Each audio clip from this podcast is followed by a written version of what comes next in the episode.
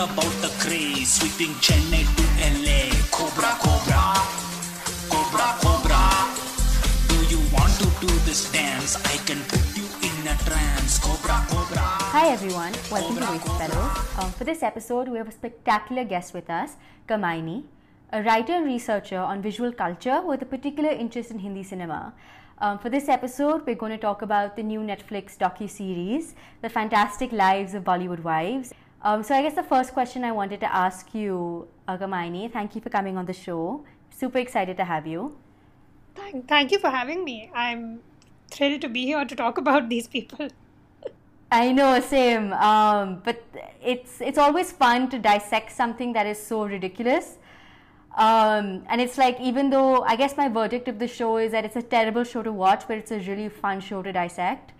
So isn't that the definition um, of like cringe binge worthy reality, reality show? Yeah, yeah, and that's sort of the rea- reality TV model anyway. Like you you you love to hate it. Exactly. Um, and then you hate yourself for loving it.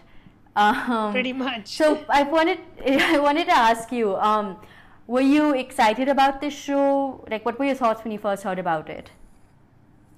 I mean, excited would probably not be the right word.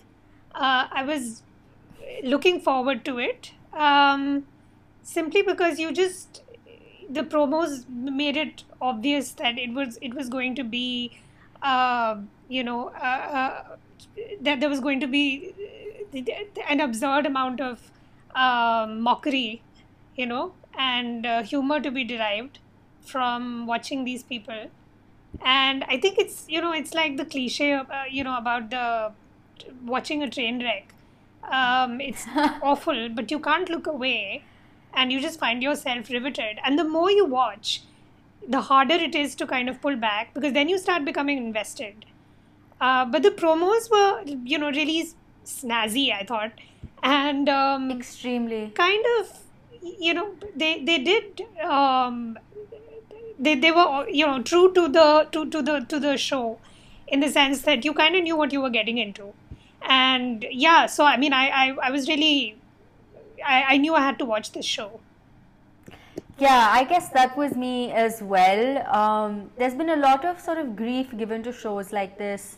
Um, i think on social media i read a lot of people being like oh like who would want to watch this this superficial show about oh my god it's like literally and then honestly, i raise my hand like i would. No you're right. I feel like there's some uh, there's definitely a kind of um, cognitive dissonance at play here. Because i feel like it's like all those people who talked about how they were only on tinder to write about it you know? Like i don't i don't i don't right. want to be on i'm not hooking up. I just want to like mock these people. But then you're still on tinder right so I feel right. like it's a similar kind of sentiment that is often aired when it comes or at play when it comes to uh, trashing reality shows, uh, because uh, you know you particularly on social media you have this kind of um, uh, you know th- this kind of uh, vitriol directed at these shows, but then everybody's watching them enough to actually be able to direct that vitriol in the first place. So you know they're doing yeah and i refuse right. to believe that like sports is a more like useful thing to watch than like a reality tv show about bollywood housewives like like you know like like who legitimizes what i mean i think sports is like a, massive waste of time if you can't play it then why do you watch it right. so like so mm. it's just um uh, I mean that's my that's my thought that's my thoughts on like sports culture at large. I'd rather play a sport than like obsess and watch over, watch a sport. But um, but anyway, um, I was also really excited for similar reasons um, as you just explained about this show. I think uh, my interest in it derived from the fact that it reminded me of the Real Housewives franchise, mm. which I'm a big fan of. And Real Housewives is a franchise that was started in the US, but has since, since had like multiple offshoots around the world.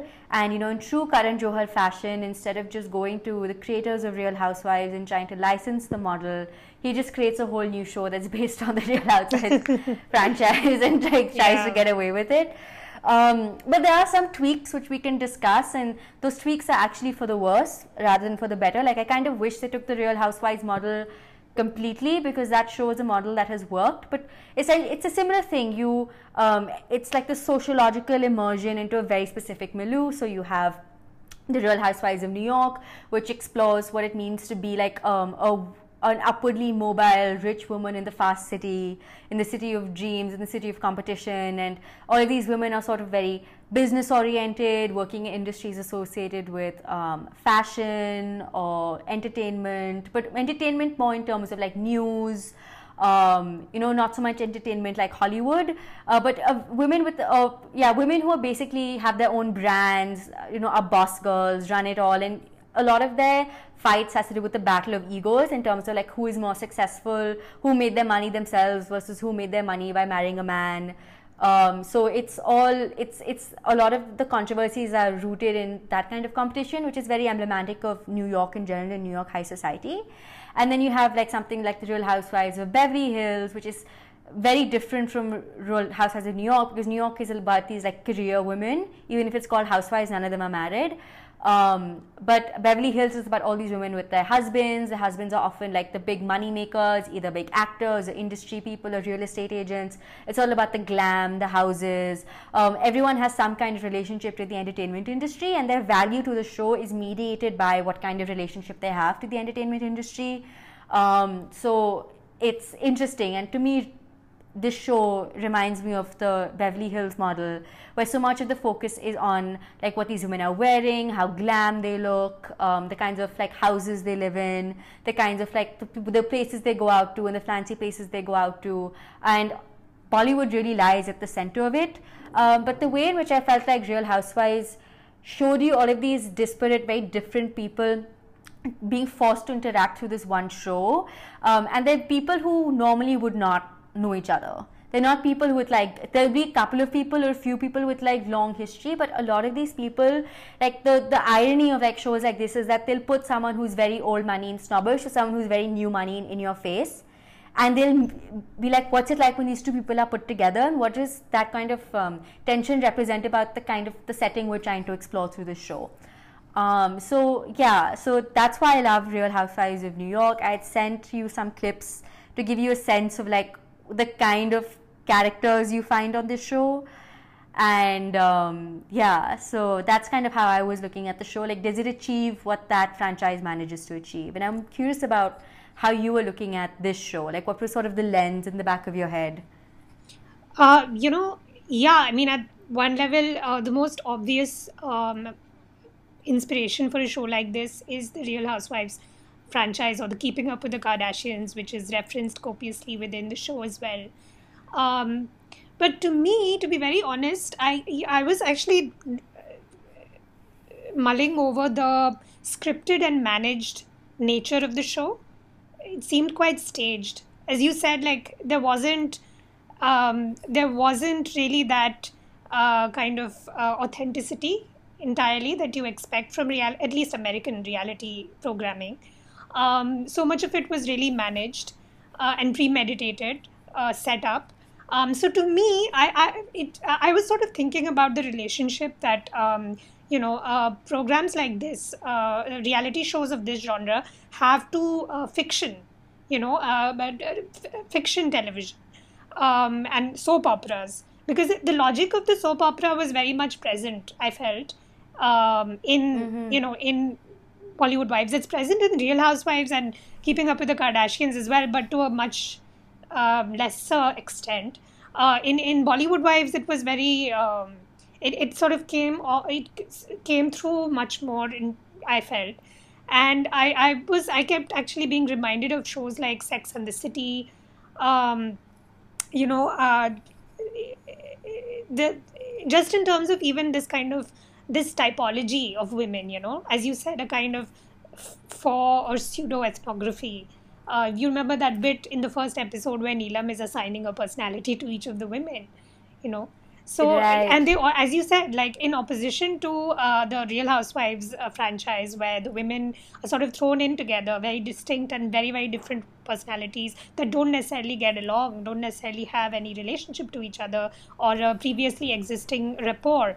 Uh, in the case of Bollywood Wives, they're obviously part of the same set. They've they've been friends for decades, uh, and because of that, the quality of their interactions reminded me more of the kind of SATC and um, you know soap opera female friendship kind of logic, and um, in fact, there's a you know there's a term the, for for uh, shows like you know Real Housewives.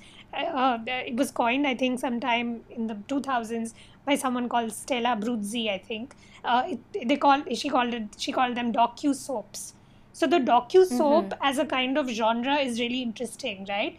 Uh, because it's a kind of it, it sort of transforms the traditional melodrama um, and and allows you to because these people are not fictional characters they're real people or supposedly real people real people quote unquote.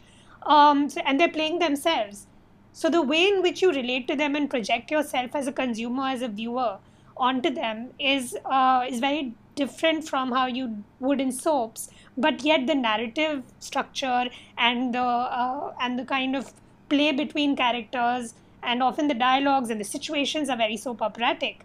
Um, so that tension was uh, that kind of dynamic you know between these genres or this kind of genre bending is interesting to me to think about this through the frame or framework of the docu soap and you know this the irony that you were talking about is also very much present in this kind of performance of the self right? Uh, because there is a, the irony is actually reinforced uh, by the camera and the editing and the and the situational and the contexts that these women find themselves in and it becomes a kind of uh, you know a kind of satire or an ironic performance of these this particular brand of femininity uh, and i think yeah. that it sorry just to kind of um, yeah, you know yeah. connected to a certain uh, economic and political context as well like we're speaking of the, the these this femininity uh, you know we when we speak of this kind of femininity we also must acknowledge or recognize that it exists within a kind of corporatized neoliberal um, mediascape. So how affluence is then you know um, made available to viewers through these women that becomes that that's really you know both what's common between a show like this and Real Housewives, but in the actual playing out of that uh, of, the, of, of that uh, you know performance, you see the differences as well.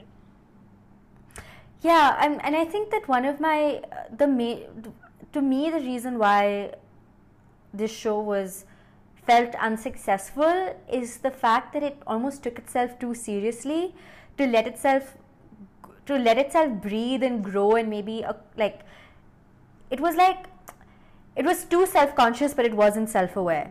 Like it, it, i just felt like that's how i would describe this show is that i feel like there was a complete lack of awareness of what was actually playing out on screen and that was the gaze. And i thought that initially when i saw the trailer i thought because it was edited the trailer was edited and there's certain aspects of the show that are edited very similar to real housewives and it's like the editing is what is is how you're communicating to the audience directly because there's this recognition with Real Housewives um, that these women are insane, that these situations are insane, that their stories and the tales they tell about themselves are complete lies, the complete bullshit. I mean, you have a woman who was married to married into the J.P. Morgan family, but has been divorced for ten years, still like holding on to that image, even though she was cast aside for someone else by the man. And you have this woman, Sonja Morgan, who I sent you a video of hers, and she's the most outrageous character on the show. But you have this woman who keeps pretending, she keeps talking about the yacht she has. Like, this is one running joke for like the eight years she's been on, she keeps talking about this yacht. And this yacht is something she had in like the 1980s. And when she starts talking about the yacht, suddenly the camera will like cut to like something like the mold in her house, or it will cut to like her dog peeing on the carpet or you know it will just cut to something so unglamorous um, to sort of remind you as a viewer like no this is her actual reality um, or when a woman is talking about, you know, woman is like, oh, I'm nice to everyone and I treat everyone like an equal. In the next scene, they'll kind of purposely show her like talking down to a service worker or saying, asking of something ridiculous from a service worker. Like there's an awareness of that class in this show and it's it's very it's at the forefront and it's done through the editing. There's no narrator there's no exposition which is the show is very exposition heavy. This bollywood wives oh my god. It's like everyone is constantly telling you what they're feeling.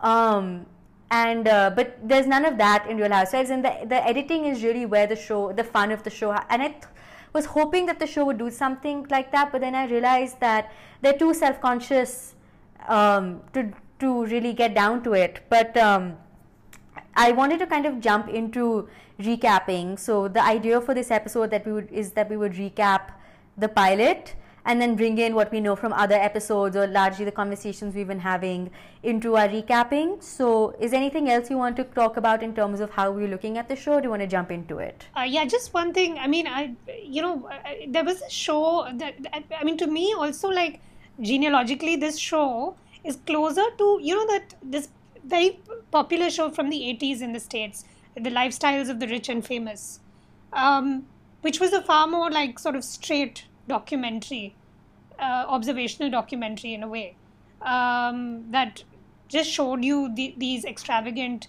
um, you know, uh, lives of people, of celebrities in the world of entertainment, sports, politics.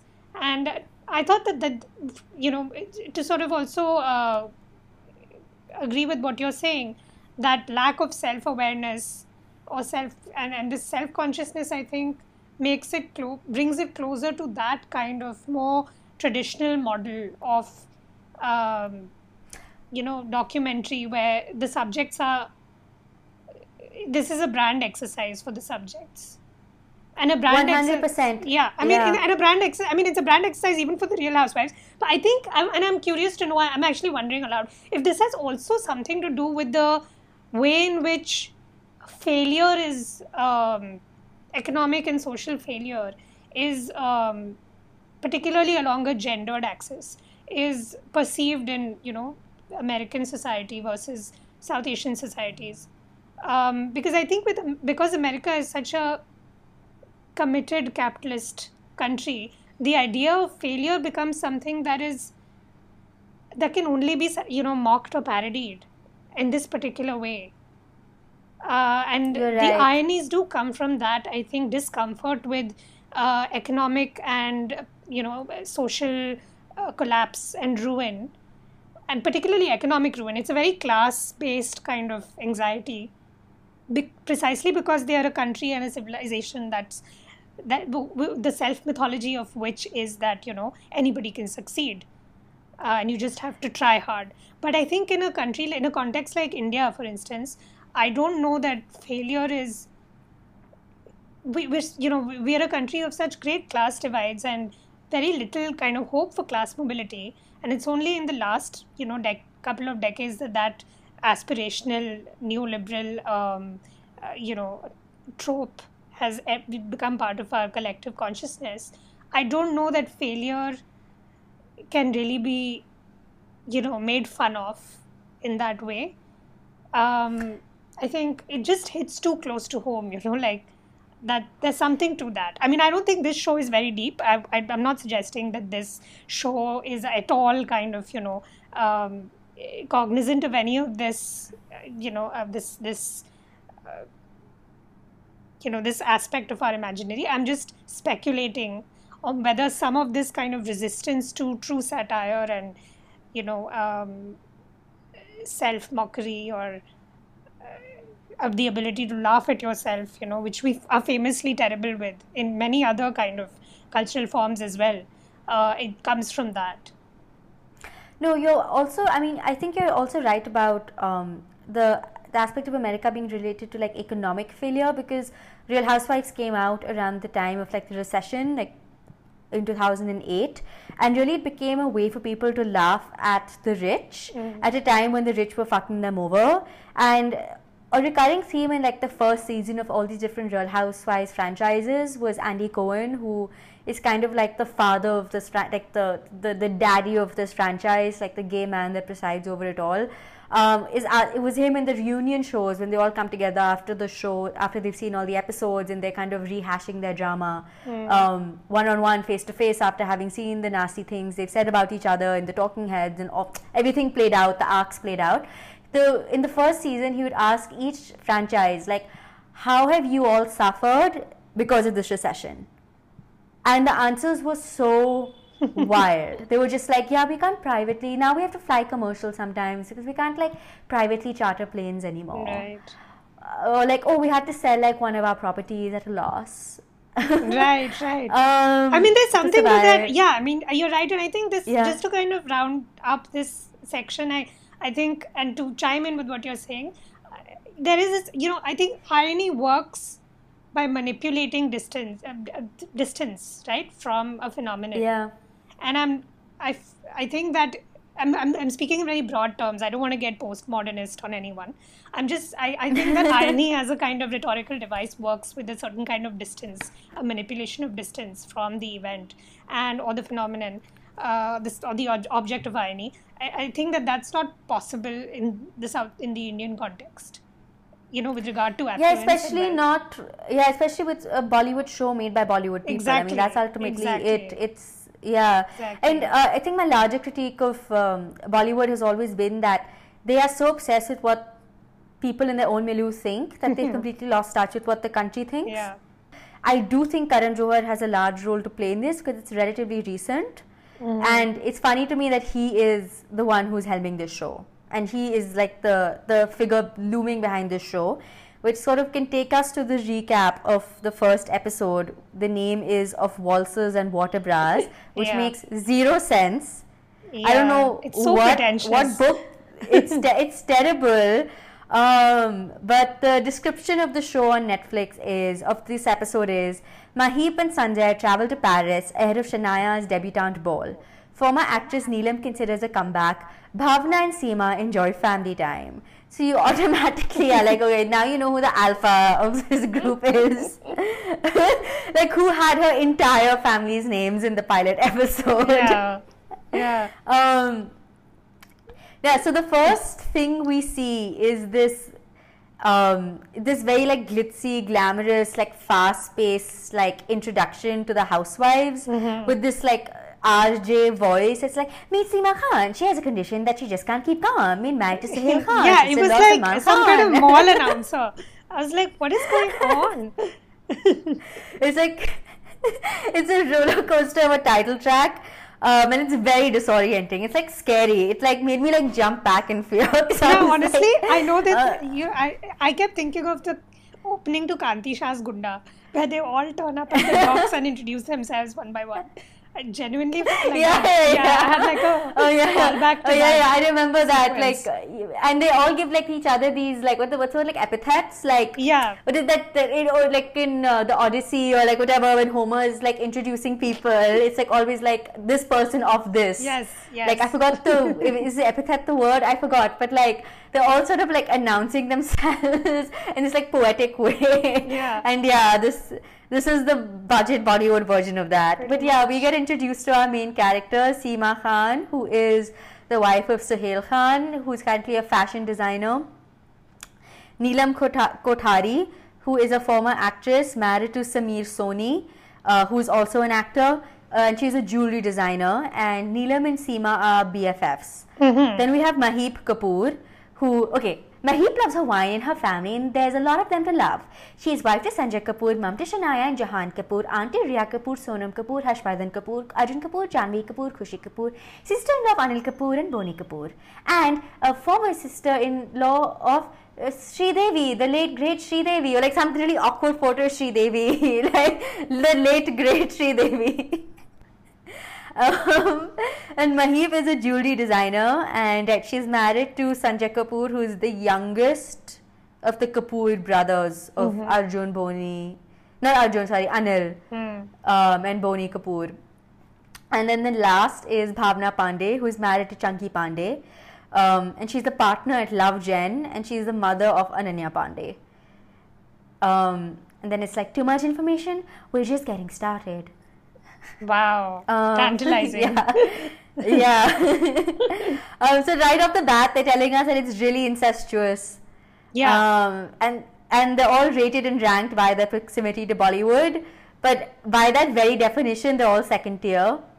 You know, Yeah. like just the fact that you have to spell out, like you know, what this person is like married to this person who is the brother of this person. It's Yeah. like just by that, it's like okay, this we're not dealing with like the A list right now. Yeah, yeah. It's, Um, a, it's like a weird A minus list or something because they they're just close enough to be part of the hegemons, but not actually powerful within that group at all. So yeah exactly and uh, so the first shot is an um, i mean i just love this sort of big brother presence that Karan Johar has. It's like a, sh- a like um, a, a zoom out shot of Karan Johar's a suit- an unsuitable boy, his autobiography, and it's like the first thing you see in the camera like pans up, and there's Maheep Kapoor like like a, like stressed out, walking around her apartment in a tizzy, and you're like, what's going on?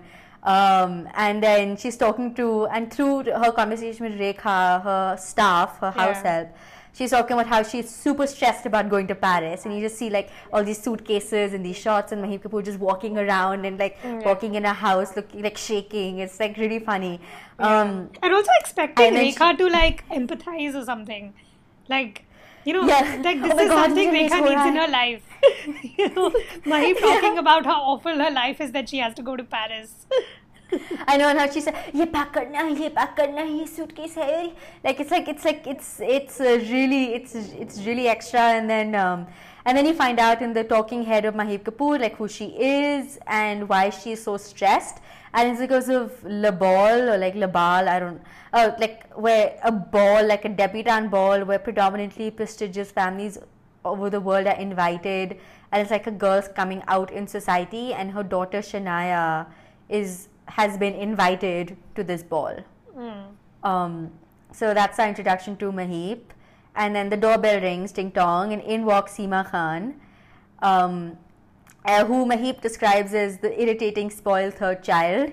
And basically, it's all about Maheep. So Maheep is still neurotic about traveling. She's called Seema over, obviously for the conceit of the show, but also within the logic of the show. It's like Seema is her Xanax pill, and I just love this like casual reference to like mood stabilizers. yeah, I was I was really sub- I, taken aback to be honest. I, I didn't think she'd sort of you know just admit to it on camera. I mean, she's definitely on it, but uh, yeah, it was. but it's, was it's not working.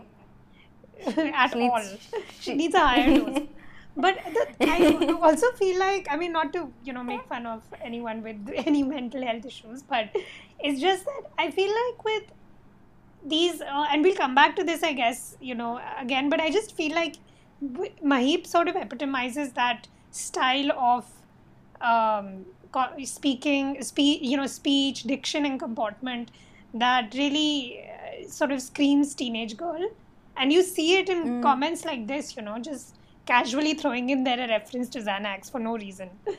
like, it's like high Yeah. school or something. Like, she read about it in a magazine and she's saying it to sound cool. Right. I think that's what threw me off because I'm like, hey, like, is, uh, I mean, I don't know, is Xanax available in India?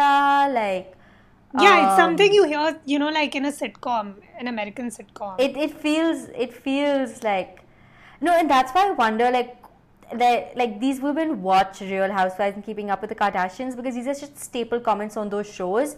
But it's like so such a because Americans are like these over medicated. They have a pill for everything. Um, you know they have speed for when they need to stay up all night to study, and it's so casual to like be popping pills before an exam so you can study. It's like very casual. Or like when you go on a flight to take like a Xanax pill to like pass out. Like it's just it's a common Yeah, it's a- usage, I- but that's here not really. Yeah. यहाँ it's like Meftal and Crocin. हाँ, मतलब Xanax कोई ऐसे बोल नहीं रहा है अपनी She could everyday have said a conversation में Crocin people are not pill, name like yo, dropping you it. help me get rid of my headache. Exactly, like it's But, not a uh, yeah. reference even, you know, like culturally for us. So Exactly, that was quite so- off. yeah, that was was odd and then uh, and then Seema the jester she def- she comes across as like the the jester of the court uh, she asks for Rekha's take on Labar and it's supposed to be this really funny moment where they're trying to use Rekha to explain to the draw light on play into the audience and like draw light on how stupid this is but Rekha is just like Yeah. oh leave me alone can I go I think Rekha was all of us. Rekha- Honestly, Rekha does not seem Rekha into was it all of us. Um, and then and then I love it because like Seema is making fun of Le Bal, Labal and just making like talking to Rekha about you know ये करते हैं फिर नाचेंगे ऐसे and all of that and Maheep quickly jumps लेकिन लेकिन ये charity के लिए भी है. There was always like an after जा रही हूँ. लाइक यू नो समा Maheep has to justify to the audience that there is merit in this and that she is not just some shallow and when stage mother but she totally and then the doorbell rings again and then Neelam and Bhavna show up rounding out this quartet and I love it because Bhavna is like yo girl she just like walks in like, yo, girl. They're all on something. There's, uh, they're all ridiculous. And then Maheep describes Neelam and Bhavna. This is how I know Maheep is the protagonist of the show. It's because usually when the show uses someone to describe other people, it's like that person is like the anchor of the show almost because it's through Yeah. them that you're understanding everything else. Um, Yeah. So, and everyone is being described in their relation to her. Like, Seema is a spoiled third child, and Neelam and Bhavna have come in, and Bhavna is a spirit. Neelam now starts categorizing the women in the to- in her talking head. Bhavna is a spiritual one. Seema is the pagal mupat. Yeah. Um, Maheep says it like it is, and Neelam is the more guarded one. Yeah. So you have like this character, you know, list. Yeah, no, this sounds like like when you have to write a pitch when you're trying to like pitch a show Yeah. to Yeah. a platform and you have to be like, oh, here's are my character archetypes. Um, Yeah. The Yeah. quirky girlfriend. you know, like yeah, exactly. the Um, nosy neighbor. the slut with a the slut with a heart of gold. Pretty like, much, yeah, yeah, It's the same. Yeah. It's a yeah, it's, yeah. it's a schema. Um, then there's more chit chat about Le Bal, Le Bal. Bhavna talks about how Ananya was a part of it. Isha Ambani, Shloka Birla, Princess Gauravi Kumar, and Bhavna has this amazing line where she's like, "So it's a mix of people from the royalty and the arts, like Chunky Pandey's daughter." Ha, matlab, and Sanjay Kapoor's daughter. Like I can't even understand Sri Devi's daughter, honestly. But Yeah, and it's funny that neither Janhvi nor Sara Ali Khan, who comes from actual royalty, like none of these people have been part of Le Bal, but it's like Shanaya and Ananya. yeah, Um, it's really funny. who are also just like look and their names sound like they're twins, like the Desi twins from like the Indian version of The Shining. It's like Karan Johar's The Shining, Pretty and much. yeah. it'll be. Uh, but scary. But uh, right, yeah, that's scarier. Um, so we're gonna get into Le Bal later. I want to get into it. When do you want to get into what that is? Because I've been doing my research, but we can move it along and get into it when we actually go to Paris. yeah, let's let's save it for the Paris um, Yeah. section. Um, intermission ke baad. Um, so right, so Shanaya. So basically, it's just a lot of Le Bal talk. Like Sanjay and Shanaya have not practiced at all. Maheep is spelling out everything she's anxious about. I mean, I don't think there's anything this woman is happy about. Then randomly, the conversation switches to them talking about water bras, which is where the title is derived from, and it's a really uninteresting anecdote about water bras, and like my eyes glazed over and I just couldn't believe that a bunch of like 50 year old women were sitting around like giggling about bras. And yeah, and from like 20 bras. years ago too. I mean, Yeah, it's like a 20 year old. I just love that they decided to like, pull this story out of the bag of stories. Be like, "Eh, yeah, like this will be a funny story. And it's like, this is when you know the shows, but like, I don't know. It's also just like the sort of like humor around female bodies is like so it's so fit for a show that's like helmed by a gay man because it's like you know gay man like ew vaginas ew Yeah, yeah, boobies yeah. you know? It's like it's, that- yeah, it's like men yeah it's it's kind of like that it's that and these women are playing into it.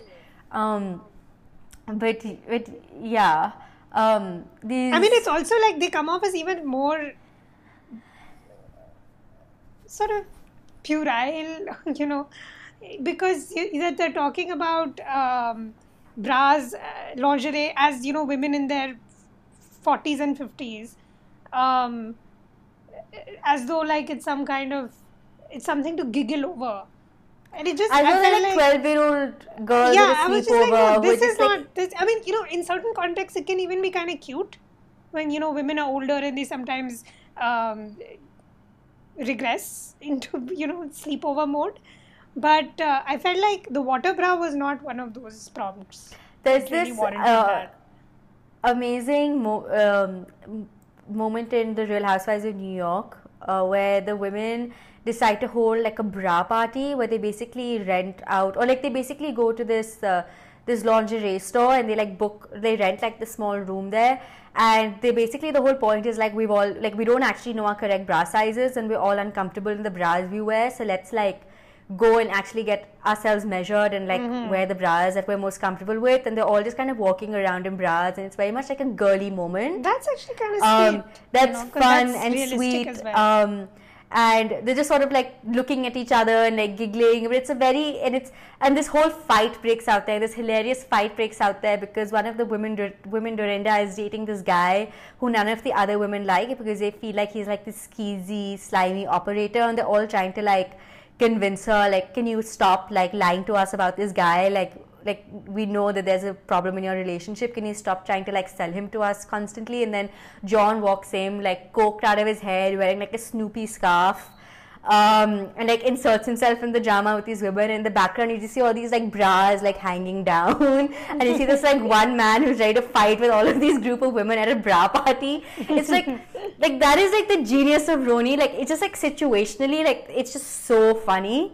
Mm-hmm. uh, yeah. Um, but yeah, and I, it's just like wow, this is like a discount version of that, like of that moment of them just sort of I don't I don't know like a moment of solidarity and fun between the women that gets completely ruined by a man entering a bra party. Mm. Like, um, but anyway, um, then Sanjay Kapoor walks in and the women start like hooting randomly. And Neelam is like in her talking head, Sanjay was looking super cool in that leather studded jacket. like I don't think anybody has ever complimented Sanjay Kapoor, ever. Um, and then Shanaya Kapoor walks out, um, and she's looking very coquettish. Like her hand is over her mouth. He's like like that. Like that's how she's walking out, and she's like. And she and she comes out like, oh my god, oh my god, oh my god, oh my god, oh my god, oh my god, oh my god, oh my god. Like she's just coming out like just that's her introduction, um, and uh, then Shanaya starts like making fun of her mother and she's like the mother's always like Shanaya pack your pants. But Shanaya pack your toiletry Shanaya pack this. Shanaya pack that. And she's like bro I know. I will pack it. So this is like um I don't know. This is just like the way Shanaya talks. Um, yeah either the moment she opened her mouth I was like I don't want to hear this voice ever in a movie. Like I know. I got I got very sad. without intonation and just kind of flat and dull. But that's why I mean, you know, I, I, I'll say it because you know she seems to want to enter the industry, and it just I just feel like she has zero charisma. Also, just uh, I've I watching this episode and taking notes for the show, I realized that Shanaya is like she's really awkward. She has mm. this really awkward embodiment because there are all these moments where you kind of like when she's at Le Bal, she's like, I don't know, I'll, I'll get I'll get to those expressions and gestures she does like when we get there. But this is mm. someone who's fundamentally not comfortable in front of a camera. She's comfortable posing in front of a camera, but she's not comfortable in her embodiment moving in front of a camera. Mm. Mm. And I just like okay, but like someone who's that awkward, like she's very good at like posing when she's taking selfies of herself. Like she she knows her angles by this point, but she's um, quite gawky. She's not good yeah, at like. And she's quite gawky, and maybe because she's tall as well, and very thin, uh, that it, that um, gawkiness is sort of it becomes pronounced when she's in motion. Mm-hmm. And you know it doesn't yeah. matter, but if you're going to be on, like it doesn't matter quiet self. Obviously, you know people should be as gawky or elegant as they or graceful as they like. But because she's she aspires to be on camera and you know we have to be subjected to this i feel like yeah she she really comes off as someone who doesn't necessarily want to be anywhere. She she has this kind of vacant and lost expression in general i felt. And um like she followed ananya's lead a lot. Yeah and then then and speaking of ananya then there's a call that comes oh, and you hear Shanaya, and the only way you like the, the first thing you hear is like a call coming in, and Shanaya's like, "Yo, bro, you managed to call me finally," and then both of them just start crying. and it's like the most disorienting thing. Yeah. With Ananya Kapoor on the other side. Um, and then Shanaya's like, bro, I'm only going for five days, bro. What are you doing? and um, it feels like a scene in like a Hindi movie where a girl is talking to some guy she's getting arranged marriage to and all the adults are like hanging around like kya keh rahe hain? Kya keh rahe hain? Suno suno kya keh rahe hain?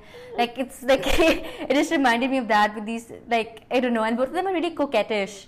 Um, and they're just like crying and squealing on the phone at each other and I don't know what's going on. Um, and then at this point I had to like look on Netflix like how much time has elapsed and I'm like oh like 23 minutes left of this. Damn. I think at this point that I was like oh shit This, is a very long sequence. Um, anyway, off to Paris. Um, and after, so the women all leave the house, and Sanjay Kapoor and Shanaya and Maheep are off to Paris. Um, and then we move to the Pandey home, which is like subtitled The Case of the Missing Whiskey. Um, and you see Chunky Pandey in a tie dye shirt um, and like sunglasses. To be fair, he uh, really rocks it. He does rock the tie dye. he looks look. so good. He looks so hot. I've never thought he's hot. He looks so good. But uh, he he's installing cameras in the house. Uh, at his bars, you just see a photo. You just the first images of Chunky Pandey at home installing cameras at his bar, talking about how he feels like someone is taking his whiskey. um, and it's But yeah, it's, it that seems one kind of on brand though, given the kind of does- characters he plays. I mean, it could it could have been like a sequence or a scene from an Anees Bazmee film. No, I, I loved it. Yeah. I, I thought that he was he was definitely one of my I think he's probably in this episode my favorite husband. Hmm. Um, but uh, then they were like discussing like he brought so much brevity and like not brevity like Levity. sorry Yeah. levity uh, to the to this um, to like this show. Mm-hmm. Like I just felt like it was a breath of fresh air because you see these extremely sort of like stayed in like awkward interactions before this, and now you just see like Chunky Pandey like installing cameras in his bar, um, and then looking the way he looks. Uh, Sort of no regard for You know, he like, actually like kind Sanjay of Kapoor. he, he. I feel like he somewhat. I mean, he wasn't in the show much, but he sort of um, was that guy who was not, you know, who who was not self conscious and who was really easygoing and relaxed and able to be himself. Um, so in some way, in a, in a way, he sort of uh, you know um, made up for the show's overall tone and tenor in parts whenever he was on screen.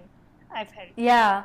Um, and then the Bhavna starts, you know, reflecting using Shanaya's uh, debut Hmm. debut at like Le Bal to talk about Ananya, and they're talking about the two celebrities they had that year, Reese Witherspoon and Steve Harvey, and I just like cracked up at like the way. No, Bhavna was was, like, oh also- yeah, like Reese Witherspoon and and Steve Harvey were at. I just I thought that was so funny. Listen, I thought like Bhavna was so smug in that moment. She's like, but we practiced, na. You guys practiced, na.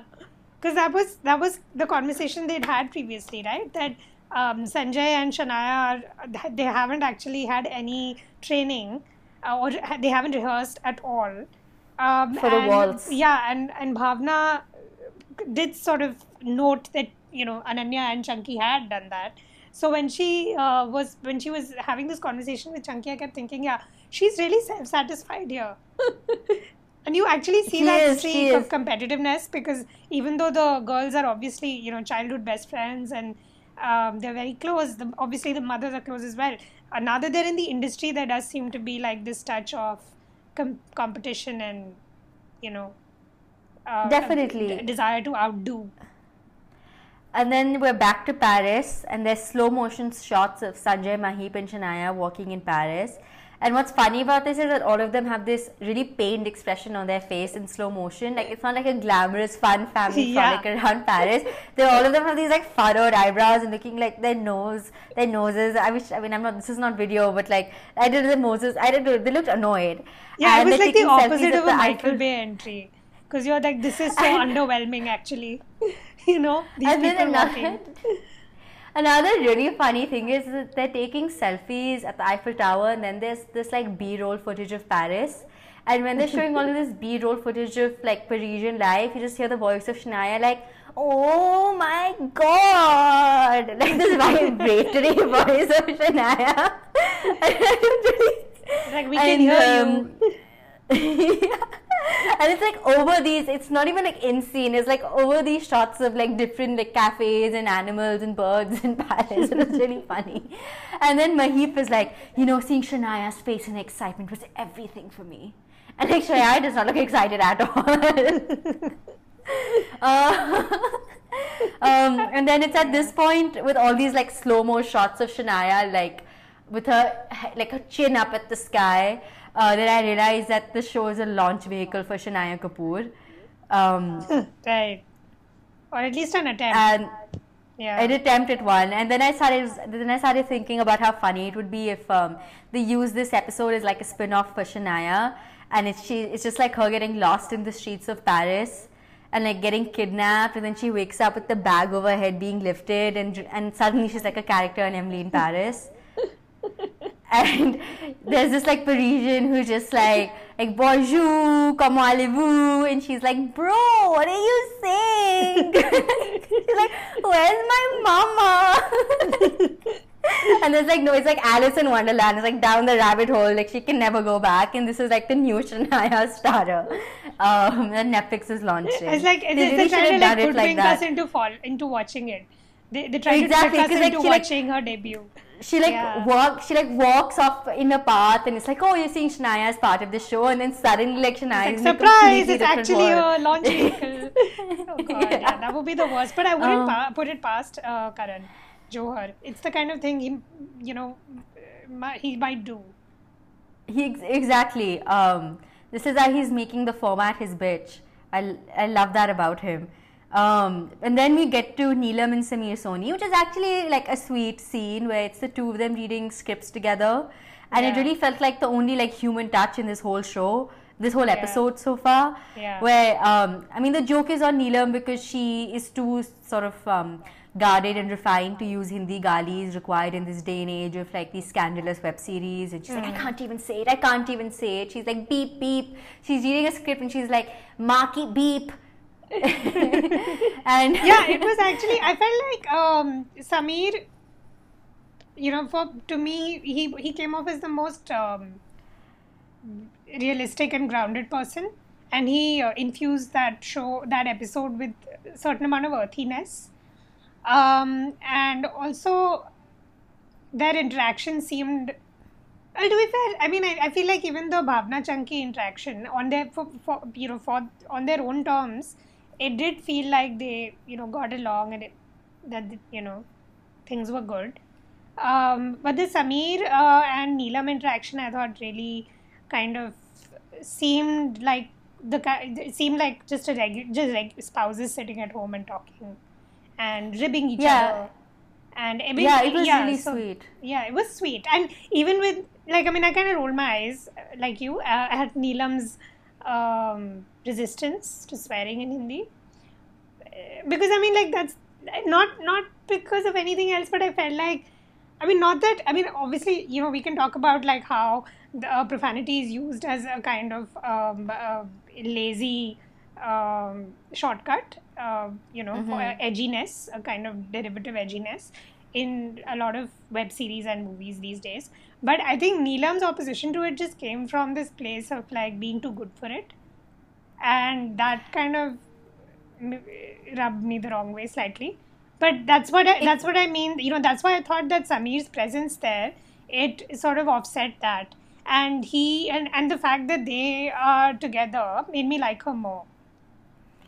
it was really it was it was nice and i also just felt i mean the whole point of this was to underline that neelam has a fear of judgment even though like it wasn't explicitly said. It just feels like the reason why she can't give these galis is because she's so scared of what people will say about her. Yeah. and really that is the sort of the thing the albatross around her neck.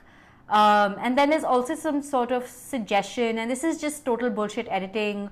I, in my opinion, I don't know how it plays out across the show, but about this awkwardness about him doing intimate scenes for web shows, and it's kind of like trying to show Neelam as this insecure housewife, Hmm. uh, which is obviously like a typecast they have to fulfill because I don't know if any other woman can so easily fit into that glove of like hmm. you know that typecast of like this oh this woman with an actor husband who's insecure. Like you know every woman has to be insecure and worried her husband is cheating on her. It's like hmm. this is what happens when you're old is that you know you get paranoid about these things. And no other woman fits that as easily as Neelam I guess.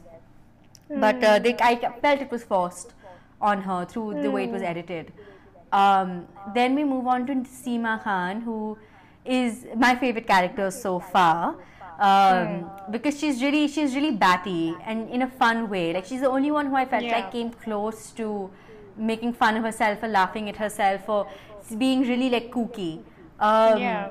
Hmm. and uh, she is the wife of Sohail Khan, the brother of Salman, and they eloped, which made me like I love couples who elope. So I they both ran away in the middle of the night and got married. Um, and uh, she's described it as a mad and romantic sort of affair and like wedding. Um, and you really see her in the middle of her family life. It's her son's birthday, and he's abroad in university, so she's wishing him. And like the thing He also calls her a wannabe, which I thought was great. He's like, Mom, you're a wannabe. and then, and then because she's talking about her obsessions with uh, the Kardashians, Yeah. and um, and then she starts talking about how she DMs Kim Kardashian regularly. yeah, that she like actually wish came I off quite endearing. Yeah, like I mean, it's so endearing. I I love that about her. Yeah. I mean the fact that she was so also she's so like to me she's so beautiful. I don't know. I just like really liked her. Hmm. no, she I she, she was really honestly had a very nice uh, kind of way about her. I mean, at least what she was, you know, showing off herself on camera. Um, first of all, I felt like she, and you know, we've talked about this. I felt like she was, out of all of them, she was, she felt like somebody it's possible to do in the real world, as a as an acquaintance or as a, you know, professional associate. If you if if you move in some, uh, you know, proximity to that world, she seemed like a pretty regular South Bombay auntie type. Uh, and Yeah, someone with a sense of humor. Yeah, you're right. I mean, even from her first, um, you know, scene, right from her first dialogue when she was sort of, you know, having fun with Rekha uh, and trying to get Maheep to explain what the Le Bal was to, to Rekha. She came off as someone who, you know, enjoyed uh, being. She was she was affable. She's affable. She can make fun of herself, um, and she's easygoing. You know, as a social. and she enjoys being. like and she enjoys like what's the word like twisting the n- not twisting the knife in the negative way not that's not the word but she like enjoys making people uncomfortable through her sense of humor like Yeah. she enjoys being inappropriate like she enjoys like yeah. having वो वो to नहीं make होता people उंगली reveal करना themselves वो उसको पसंद है ऐसे छोटे छोटे पंगे लेना types you know in Exactly, exactly. just to Um, spice things up or uh, liven things up so, yeah, and it's not in like a bitchy way which is what I really liked about her Yeah, yeah, it wasn't in a um, bitchy way. and she and she also just seems like the only one who has the guts to reveal the truth because she starts talking about the meandering relationship with her husband and how they're both growing in different directions and it's not a conventional marriage but they both love their kids and are devoted to their children. And I was like cool. Like she seems she seems like a genuinely like cool person. Like I'd, I'd honestly love to like get drunk with her. Yeah she seemed like she seemed like legit fun. Yeah. Yeah. Um, and then anyway, it's like back to B-roll footage of Paris. Um, and now Maheep and Sanjay are at a French cafe, and Sanjay's talking about Lido, and I Oh was like, God. what? What? Oh, God. And then Lido, Lido, and I had to Google it, and it turns out it's like a cabaret and burlesque show in but Paris. you know that, that the bit that like that was such a telling scene to me it really stuck with me that there was a really telling exchange uh, in terms of how their relationship might be uh, so he said he mentions the lido and he talks about how in the 80s he he visited with you know with family and uh, they couldn't really afford to uh, go to any of these places. And he seemed to be reminiscing he seemed to be nostalgic. And his wife like maheep is basically like you know that's where i bought my louis vuitton. And i was like yeah. Like what? Like i mean to me it just it was so comical. Like they they just seem to be on such separate tracks. Like imagine someone sharing a memory with you and your first response is to talk about how you bought something near that place just like some weird non sequitur you know model of conversation that and it also just seemed like something she interactions. would have, she was saying because she wanted it said on camera.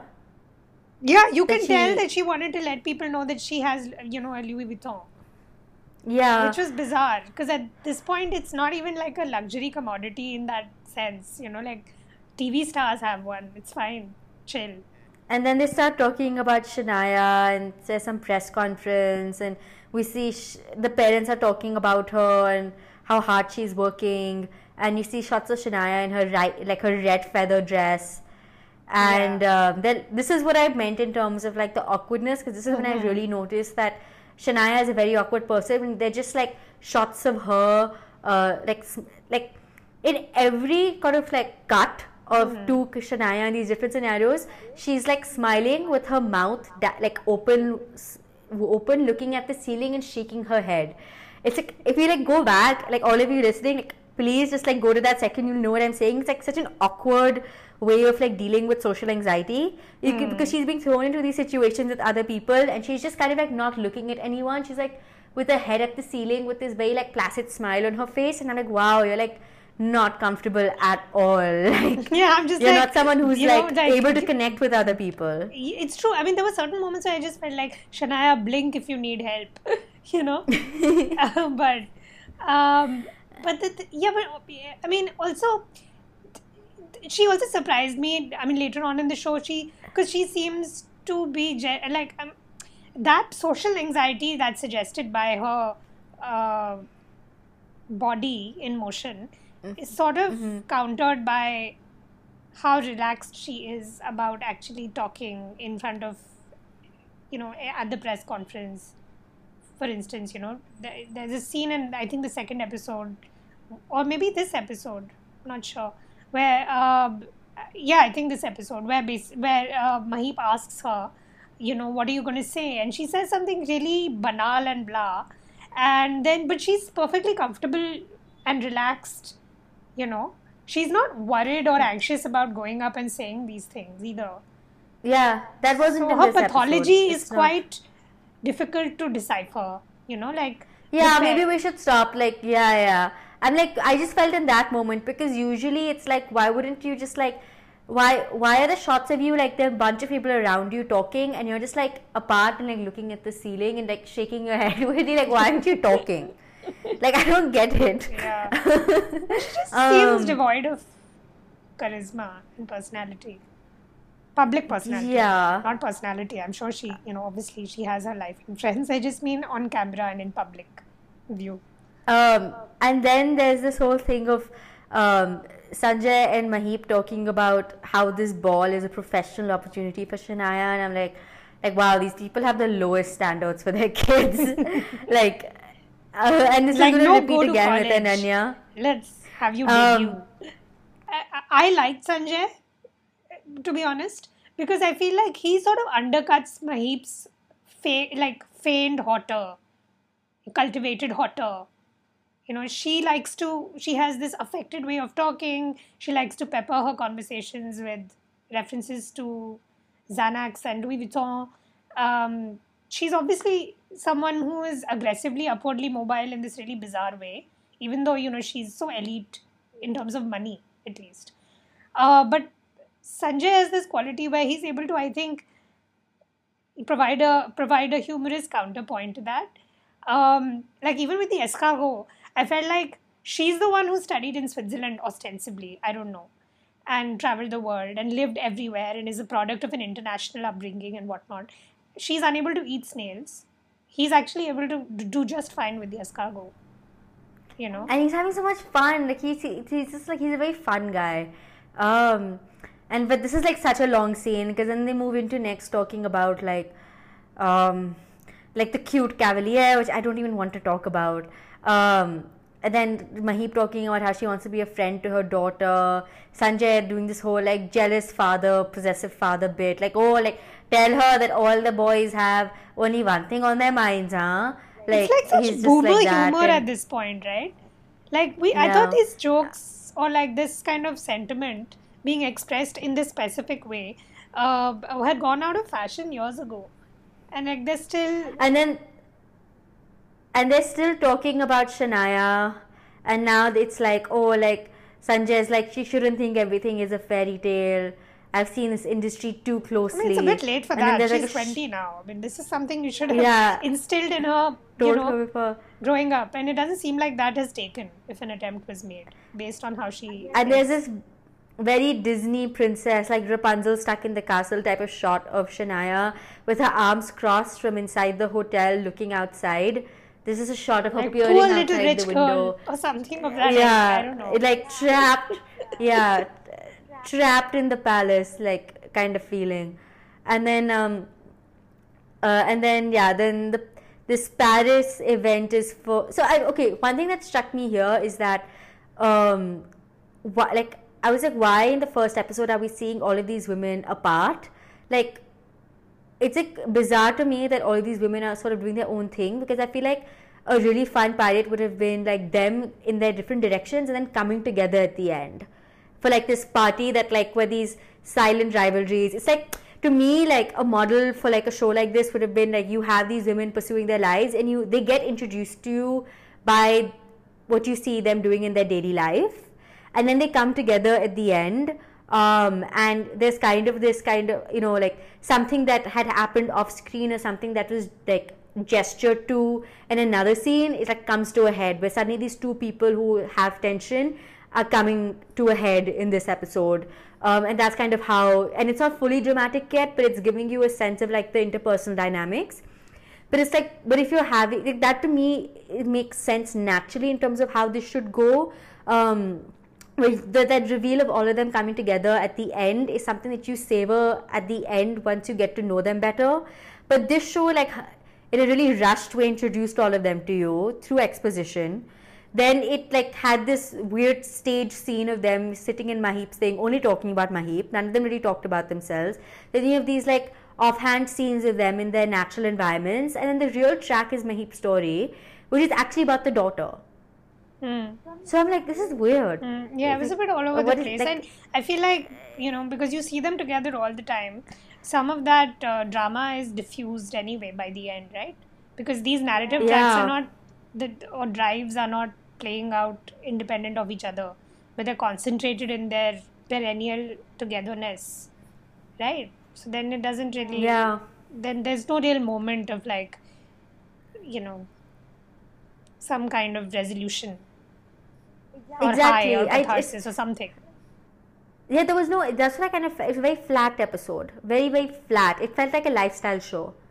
Um, then we go to Bhavana Pandey, and then we like it swerves from this like sentimental music with um, Maheep and Sanjay talking about you know Shanaya and how difficult the industry is and how they want to protect her.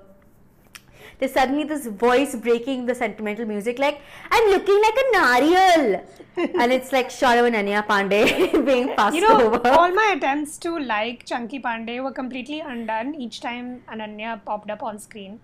Because you're like, we can't forgive you for this. no matter how nice you are.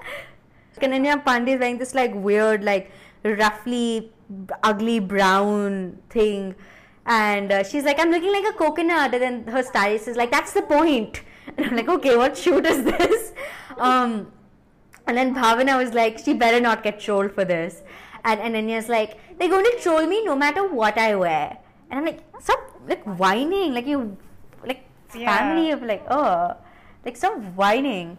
and uh, and then Bhavana and then Ananya Pandey goes into like the this little like room where people are fussing over her like there are these different stylists hair makeup everything and Bhavana now starts like selling her daughter you have these two like Bhavana's silent parents sitting at the couch and Bhavana is just telling them, them how amazing Ananya is and Bhavana is like if you don't enjoy this work you can't do this work that's what Ananya has taught me That was such And then insight is- in that sentence. I was like, wow, like n- we did not know this that you have to like your work to do it. and then and then and then Bhavana describing Ananya's job is the funniest thing. Like you have to sit in front of the mirror every morning, taking two hours to get ready. However tired you are, you have to be smiling. And then Bhavana's parents are not. Has she ever met a flight difficult attendant? job. That's the most difficult job. Like actual service workers. Has she met people who work in the service industry, customer facing jobs? She's like I know, exactly. This to, it's really funny. And like the, the, the look And of put upon kind of, you know, exasperation. It was just ridiculous. You go back to Paris, and then we um, then we really go to the the the event, the event, the Le Bal, and it's like some something. It's like the it's like the practice round. It's like the rehearsal of the actual event. But um, this uh, there's this uh, French lady who's like. I don't know how to like in a she has platinum hair, like a platinum bob with these bangs, and like her flips are blown up, and she's very petite, and she gets introduced as um, like I can't pronounce her name, like Ophelia Renoir or something like that. Like the lady who, and what's funny is that the, the title card says Ophelie, like, but they keep, but Maheep keeps calling her Ophelia. So I'm like, okay, what's the real name here? I'm really beginning to doubt and, uh, Ma- Maheep's story about having studied in Switzerland. um, and then uh, she's, you know, this is like obviously the trade off that the show had. Like, like the, the Ophelia gave them that permission to shoot if they did like a little like uh, sponcon for the ball, like you know this conversation with her, this pause conversation with her. So so Ophelia is talking to uh, Maheep and Sanjay about you know there are three people opening the ball, and the third one is will be the Royal Prince of India, who is none other than Sanjay Kapoor. and uh, Maheep is literally like salivating in front of her. She's so excited. And then Maheep's like talking head is like, I love her, I love her, I admire her. And um, basically, I got the sense that Le Bal, and then Maheep asks her, sorry, um, like, when was Le Bal started and uh, Ophelia, Ophelia, Ophelia, whatever her name is, was like, oh, it was 25 years ago. And uh, it, and then he was like, wow, 25 years. And I'm like, no, that reflects really poorly on all of you. the fact that you're impressed it, by how, like, yeah, how recent it is. And uh, no, the fact that it seems to me that she thinks 25 years is a long That's time. That's what I'm saying. I feel like, like, it's crazy that yeah. she, you know, she had this this gasp of you know awe. It was really funny, particularly in Europe. Yeah, it isn't some like historic ball that's right. It's that's connected to like European aristocracy and like old money. It's completely like. And then I found out that Ophelia is a publicist. I'm like, wow, this woman's a fucking genius. This is like a pyramid scheme. And you're scamming these rich foreigners into sending their daughters for this like debutante ball. And it's like a status symbol for desperate Indians. And they use Reese Witherspoon and Steve Harvey like like something like Fyre Fest would use like Instagram models.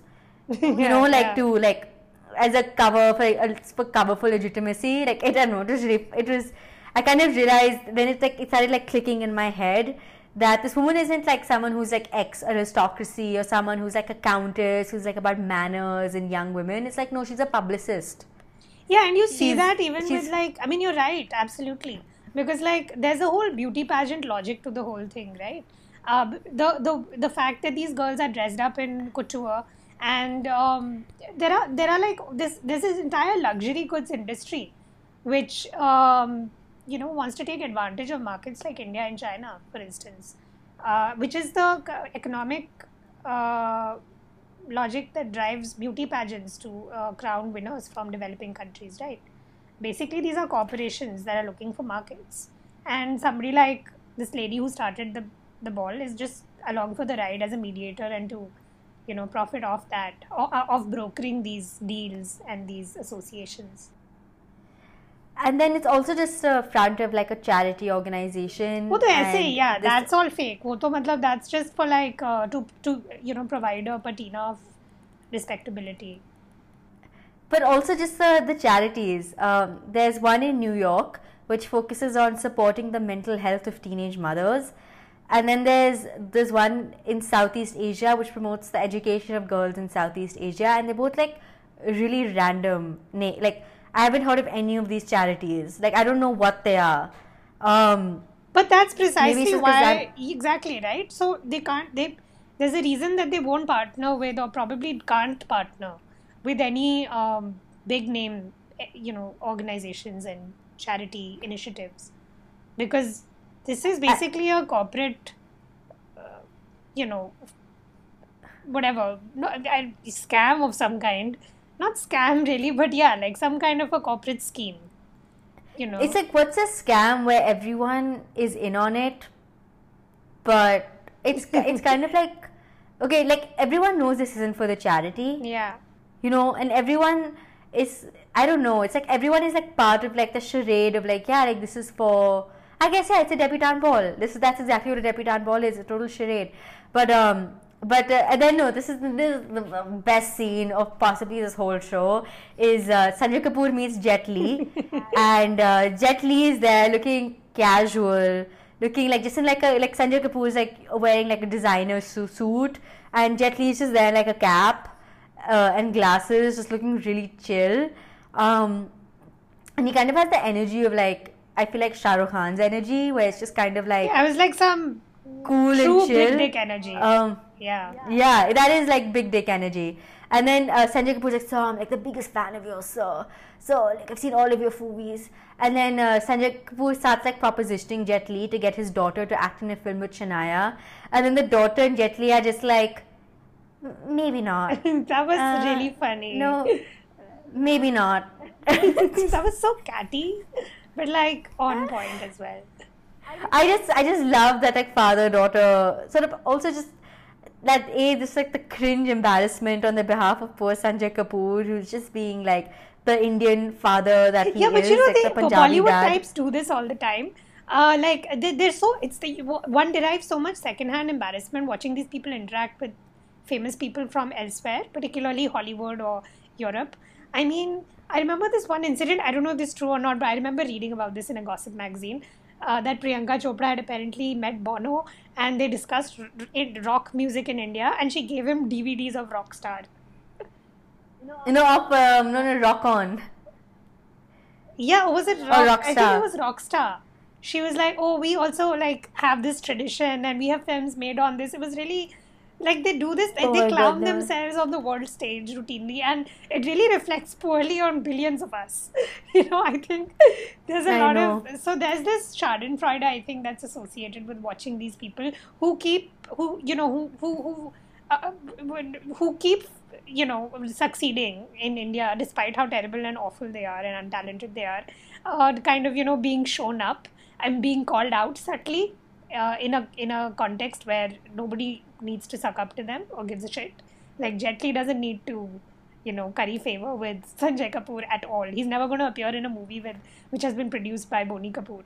So uh, you It's know, like, so funny. it was really funny because you're like, okay, this is where you really know what's going on. Um, and then and then we have Maheep Kapoor complaining about how Sanjay can't dance, and Sanjay Kapoor is like, it's so funny. Such a this Punjabi is also really great. Sanjay Kapoor, yeah, yeah. This like Maheep Kapoor is like complaining, oh, like she's like complaining to Shanaya, like he can't even dance. Your father hasn't even practiced, and Sanjay Kapoor is just like pirouetting and falling all around, and it's like out of focus. But you just see Sanjay Kapoor like tripping over these different things. While Everybody's laughing at about them as well. Like the, apart from And like, yeah, yeah, you see all these shots of like these like these like eighteen year old girls just like giggling, like who Giggling, is this guy? um, but he's he's carrying this episode. Sanjay Kapoor is single handedly carrying this episode. Um, and uh, I mean he has and a kind of charming great- sort of obliviousness, which you know works for him. I know. And then, and then the, my other favorite Sanjay Kapoor moment is when he's uh, recording Shanaya dancing with her cavalier, that Max guy, and he's recording her with this flashlight on. He's like stalking them around the ballroom while they're dancing with a flashlight on. yeah. I thought that was really funny as well. Um, um, but yeah, so this is like this was the end. So there was no cliffhanger. There was no sort of resolution. There was nothing. Um, and uh, then it just says like coming up next, and you just see the smorgasbord of like Bollywood actors. Um, Arjun Kapoor, Sidharth Malhotra, cameos. Jacqueline Fernandez, Gauri Khan, um, across the screen, and it's like that's supposed to like rev you up to continue watching the show. So yeah, that's it. That's really where it ends. And it ends with special thanks to Jet Li. you really get a sense of the you know the the the mythology that these people live with i think you get a sense of that. Because they're obviously these narratives they have to tell themselves also right? To survive and exist in the kind of rarefied echelon that they do eh, of bollywood. There's uh, obviously one aspect of it is just straight up glamour porn. But when you actually see these people you know you wonder like you know what are the kind of things that they're telling themselves and apart from Seema and, and to some extent Neelam also I guess I think Maheep and Bhavana I really wonder where and they have daughters in the business right as well so I feel like that Mhm. it really struck me from Bhavana's attempts to talk up Ananya's profession to like you know the way Maheep is a kind of helicopter mother and her neurosis about her child it just made me think and and the, and their overall relationship obviously to these to you know th- these families of wealth and or closeness to families which, which you know have power and wealth yeah it really made me think about how they what kind of narratives they live with Do you think the show's going to get commissioned for a second season? And like, do you think? Um, I just like don't know what else there is to reveal about them unless they add someone else into the mix who's like a more chaotic figure. Like to me, they should really add someone who's kind of um, a divorced or a widow or some uh, that kind of character, like a woman who doesn't really give any fucks about maintaining a family image or a you know. Um, and I think that person will truly be the most fun out of the group um, and she will like throw these women into a tizzy and like break them out. I feel like they, none of them are like breaking out of their.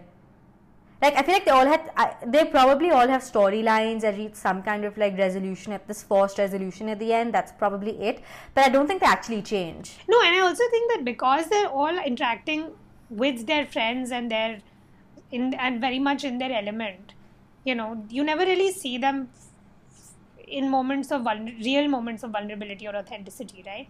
Because for that to happen, you have to take people out of situations that they already navigate, you know, in, in a way that is second nature, and put them in a context where or a milieu where they don't, um, you know, know what to do, or they rub up against personality that they don't already know how to deal with.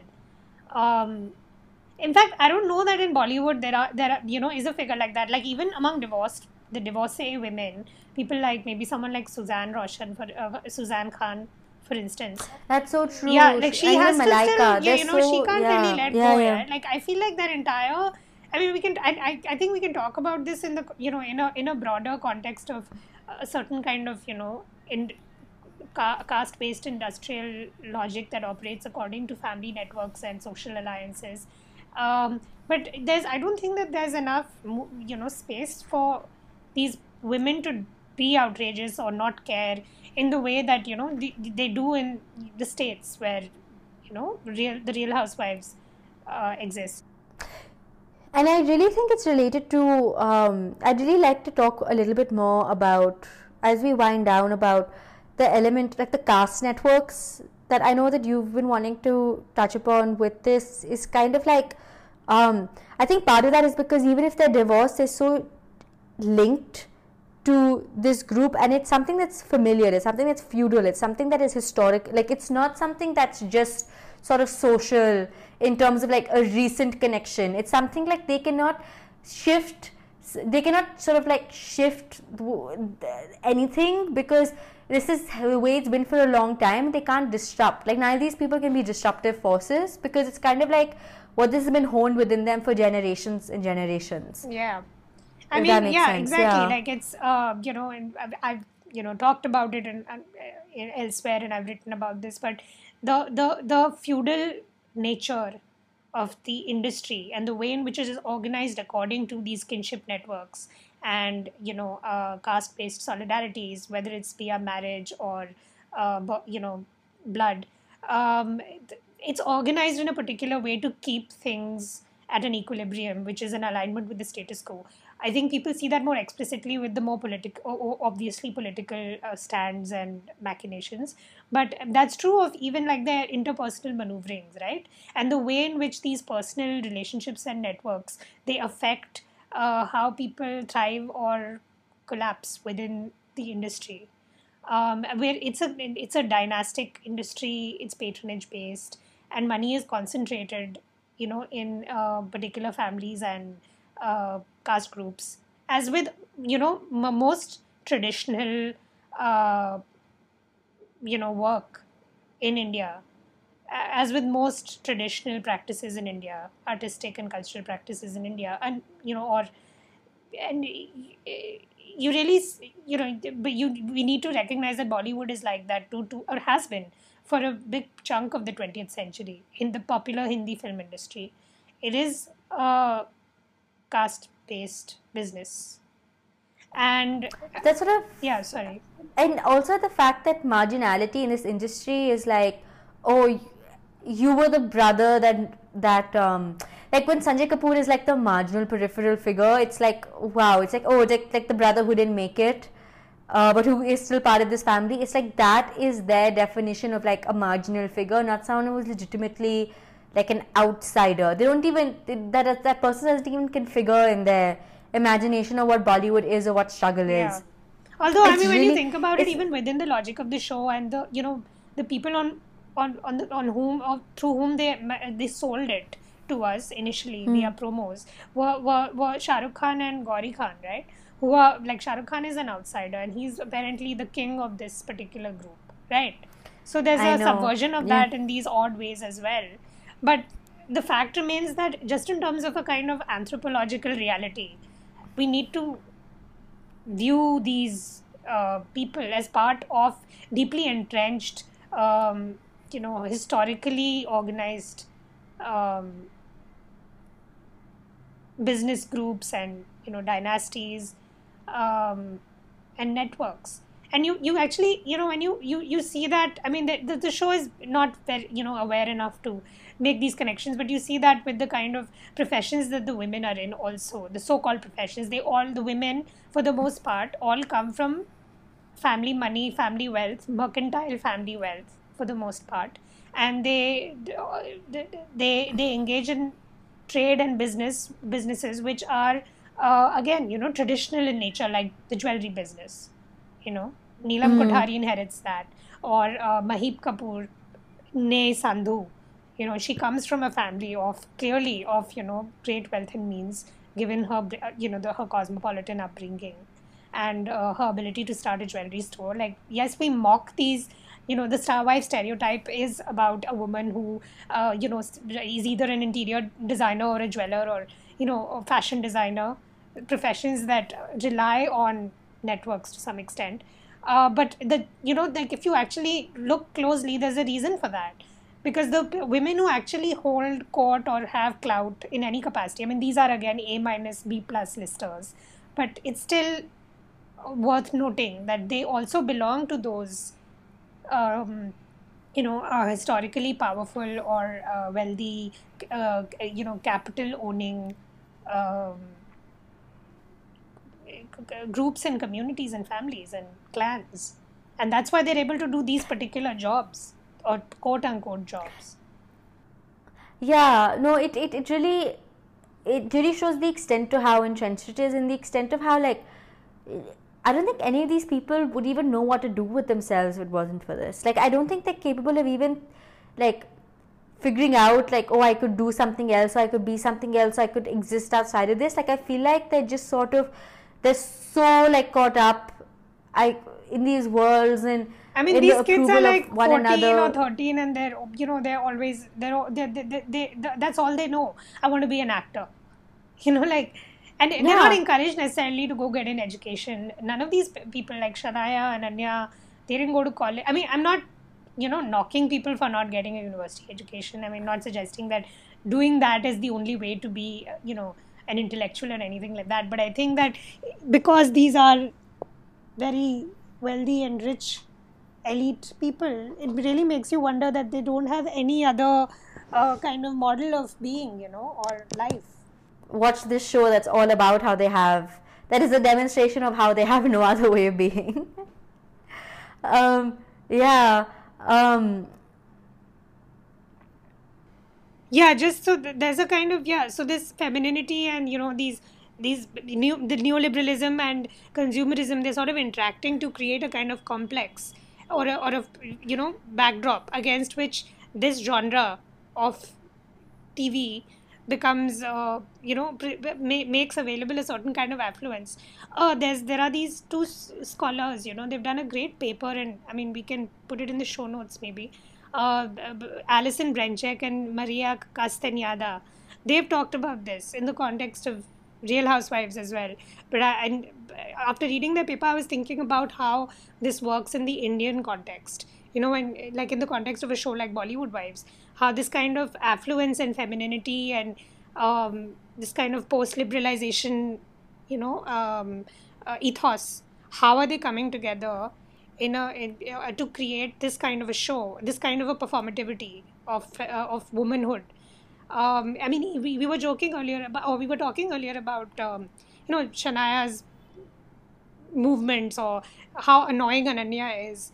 Um, but I think there's something more to that, right? Like even the way they speak and move, that seems to be imported wholesale as well, right?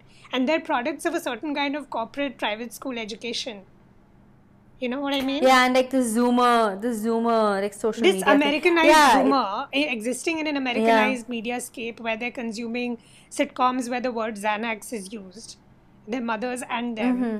And so you have an entire kind of phonetic and kinesthetic, you know, repertoire uh, that is j- just brought over wholesale from um, America. And Karan Johar is a, you know, somebody who has been a master at at, at kind of at at, at, using th that those um, you know schemes of um, you know, those gestural schemes and tho- that kind of diction in um, you know films like Student of the Year, for instance. You know, I taught for a year at a private university, and I, the moment I walked into campus, it was all these uh, this this particular kind of corporate femininity, the way these girls spoke and you know behaved it really was like being on the set of student of the year and so i don't think that these things are unrelated you know this kind of post liberalization um, practices of uh, the body and the voice you know mediated in this way Yeah, it's like the actresses. Uh, what I've always felt is that with actors, even if they come from this like Raja Beta background, they still have to have this certain kind of like ruffian, sort of like um, rowdy, sort of like kind of look and presentation. But it feels like all the actresses are measured against. I like I, I feel like in Bollywood the standard for an actor is not like Abhishek or Arjun Kapoor, what they look like, what they present as. I feel like they are trying to conform to another version, which is like kind of like this rugged action hero, or like this rugged, intense. Like it's not them, it's not what they relate to, but they still have to conform to it through their work or through their personas. But with the girls, it's like Ananya Pandey is the standard of what is considered beautiful and desirable in Bollywood. And these girls, it's like I feel like I feel like that part of why the industry is so hostile to women from the outside is because I, I, I don't think the men need to. I don't like. I still think that Abhishek and Arjun still need to work a little. You know, these Raja Betas, they still need to work a little bit to sort of be able to inhabit sort of a more what would you call like uh, not populist, but like more of a, a, more a general notion of masculinity, like but these girls don't like ananya will for the rest of her life be like the baby doll you know and every other woman will be compared to ananya's like baby doll beauty. Like what i'm trying to say is that i think even though the industry is patriarchal and misogynistic it's always been right? But you've had actresses who've been able to capture the imagination of their viewing public across the decades. But with i feel like with these younger actresses i mean even the fact that they're all interchangeable facially you there, there suddenly seems to be a total dearth of that and what you were talking about mass like you know actors having to still uh, you know be able to um, do different kinds of roles. And that that's also i think because of the fact that in a patriarchal industry masculinities are always on a range right? There are, there's always a spectrum. So you need to be able to interpret different kinds of men. But with femininity with womanhood it's far more restrictive and so the best That's actresses true. or the best remembered actresses are the ones who've been able to somehow even within the limited scope of bollywood and the popular hindi films limitations with regard to you know progressive representations they've been able to channel something in excess of tho- those limits you know whether it's Sridevi or Madhuri Dixit or you know Nargis uh, and so many others Waheeda Rehman they've been able to do that you know for a certain generation of viewers but when you but, but when you come to these women suddenly I mean I I, I say this as a long term viewer right and as an enthusiast of film history that I feel like with these actresses suddenly it seems like there's a there's just a completely different uh, gestural scheme that they operate with. I mean, obviously they'll make something of it for sure. There'll be cinema, you know, even in the 2020s and 2030s and so on. But it, I don't know what it'll be like because they seem so removed.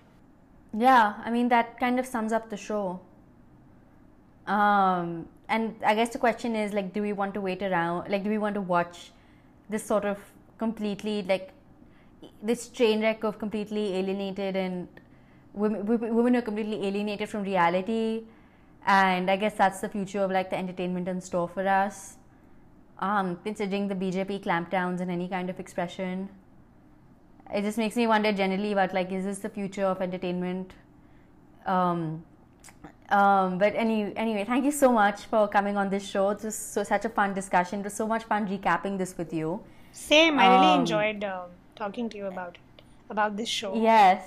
I feel like there's so And, uh, much to I unpack. that- I think I think uh, just like n- not to brag, but I think that like this episode is like the best commentary on this show. that That's so able to kind. come up with. That's so kind. No, I think like it's both of us were just waiting for a chance to hash this out with uh, someone, uh, you know, who who had the same ideas, someone yeah sympathetic to the cause of mocking these people.